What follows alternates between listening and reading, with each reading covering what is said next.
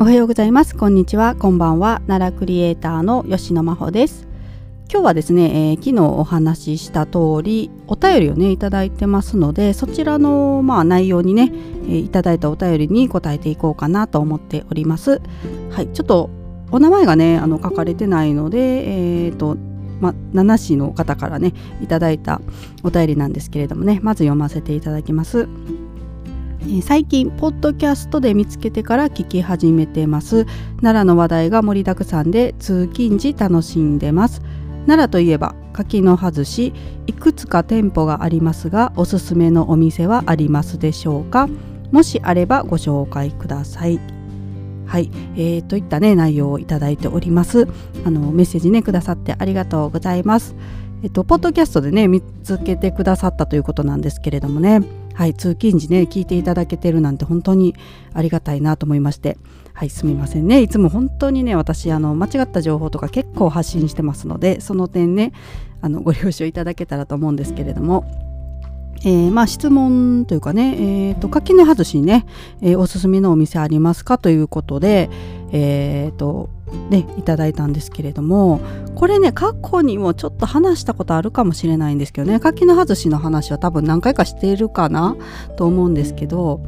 これすごくね難しい質問だなと思って、えー、ね、聞いて聞いてたちゃう、えーと内容ね読ませていただいてたんですけれどもむ難しいですよね。あのー、皆さん柿の外しのおすすめ聞かれたらねどこ答えられますかねうーんこれねあのー、お店ですよね。うちねあの、まああのチェーン店ねいくつかまずありますけれどもえっ、とまあ代表的なので言うと大和さん田中さんあと平荘さん伊笹さん。この辺り代表的ですかね。はいですけどまあ私ねあの個人的にですけど大和さんが好きというかよく利用するんですよ。でこれはねあの、ま、このね今挙げた4つの、ま、チェーン店のお店をねこう食べ比べてここが一番好きでとかいう感じよりはねうちあの代々ね山代々じゃないな。はい、あの実家がねずっと大和さんなんですよね。なのでちっちゃい時から食べてる柿の外しといえばもう大和さんの柿の外しなんですよ。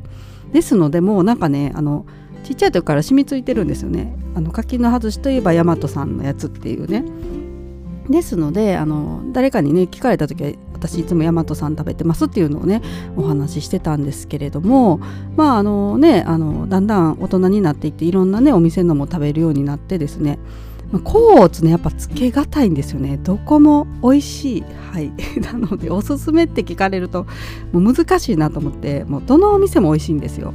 であとねなんか時期とかによってちょっと味違うような気もしたりとかね。はい。あのやっぱ旬のねサバの旬の時期とかねあの柿の葉っぱがね旬の時期とかで変わったりしますよね。なんかその風味とかがね。なのでおすすめって難しいんですよ。どこもおすすめ。はい。って言ったらこれあの元も子もないんですけど質問していただいた意味ないかもしれないんですけどね。どこも美味しいんですよ。でまあこの、4つのね店舗結構ねあの柿の外しといえばですね具材がまあ鮭とサバっていうイメージですけどあのいろんなね、えー、ものを展開してるんですよ。伊笹さんはまあそんなに種類ないのかな？まあ、大和さんとか田中さんとかだとなんかちらし寿司とかねいろんなお寿司ありますよね。で平荘さん確かローストビーフの柿の外しみたいなのもあったりとかねしたと思うんですよ。ごめんなさい。これ間違ってたら本当にすいません、えー、でまあバラエティをね楽しめるかなと思うんですよ。このチェーン店だとね。はい。で、えー、他にまあ個人店といいますかねたくさんもいっぱいあるのであの本当に難しいんですけどね。あの最近私食べたのひょうたろうさんなんですけどね。多分ね柿の外しで食べログのランキングで検索すると一番トップに出てくるのがねあの吉野山にあるひょうたろうさんだと思うんですけど、えー、ひょうたろうさんはねもう、えー、ほぼサバ1本ですね。鮭もやってるけど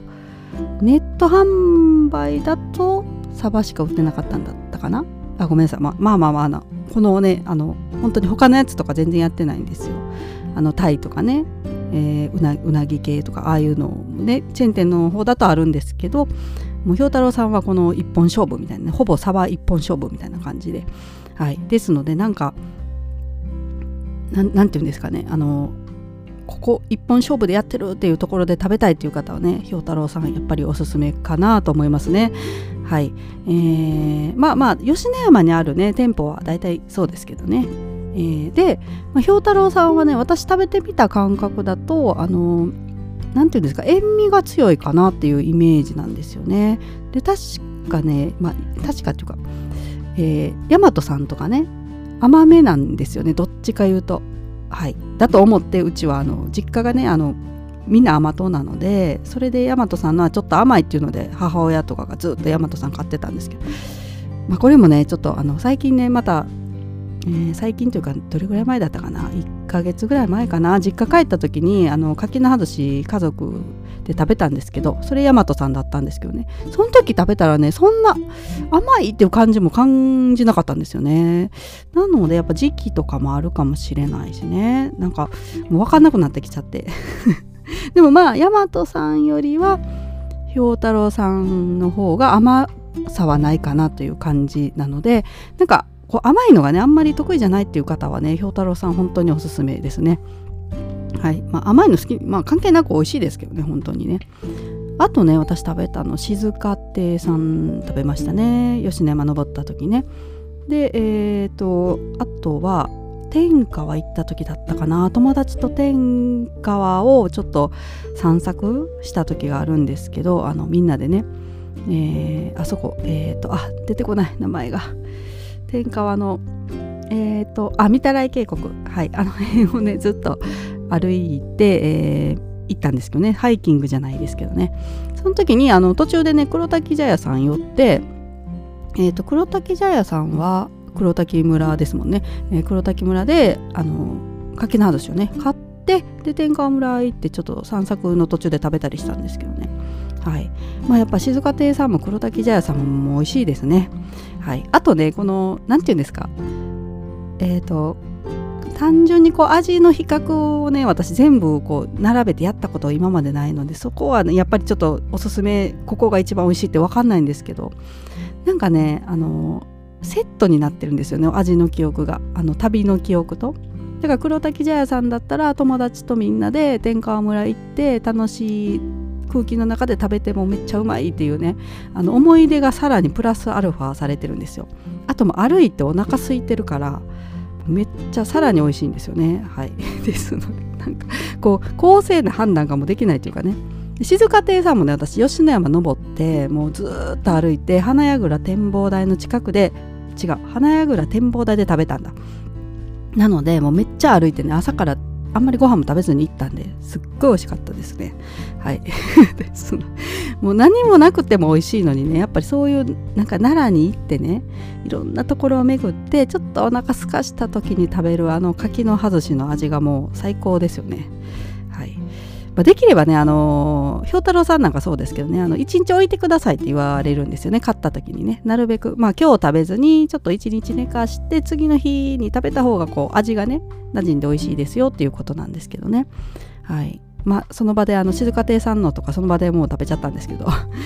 い。だからまあ、1日置いたらまた味がね、変わって、さらにね、深みが増して美味しくなるかなと思うんですけれどもね。はい。まあ、なんか、だから、おすすめ。難しいですね。もう全部おすすめ。はい。すみません。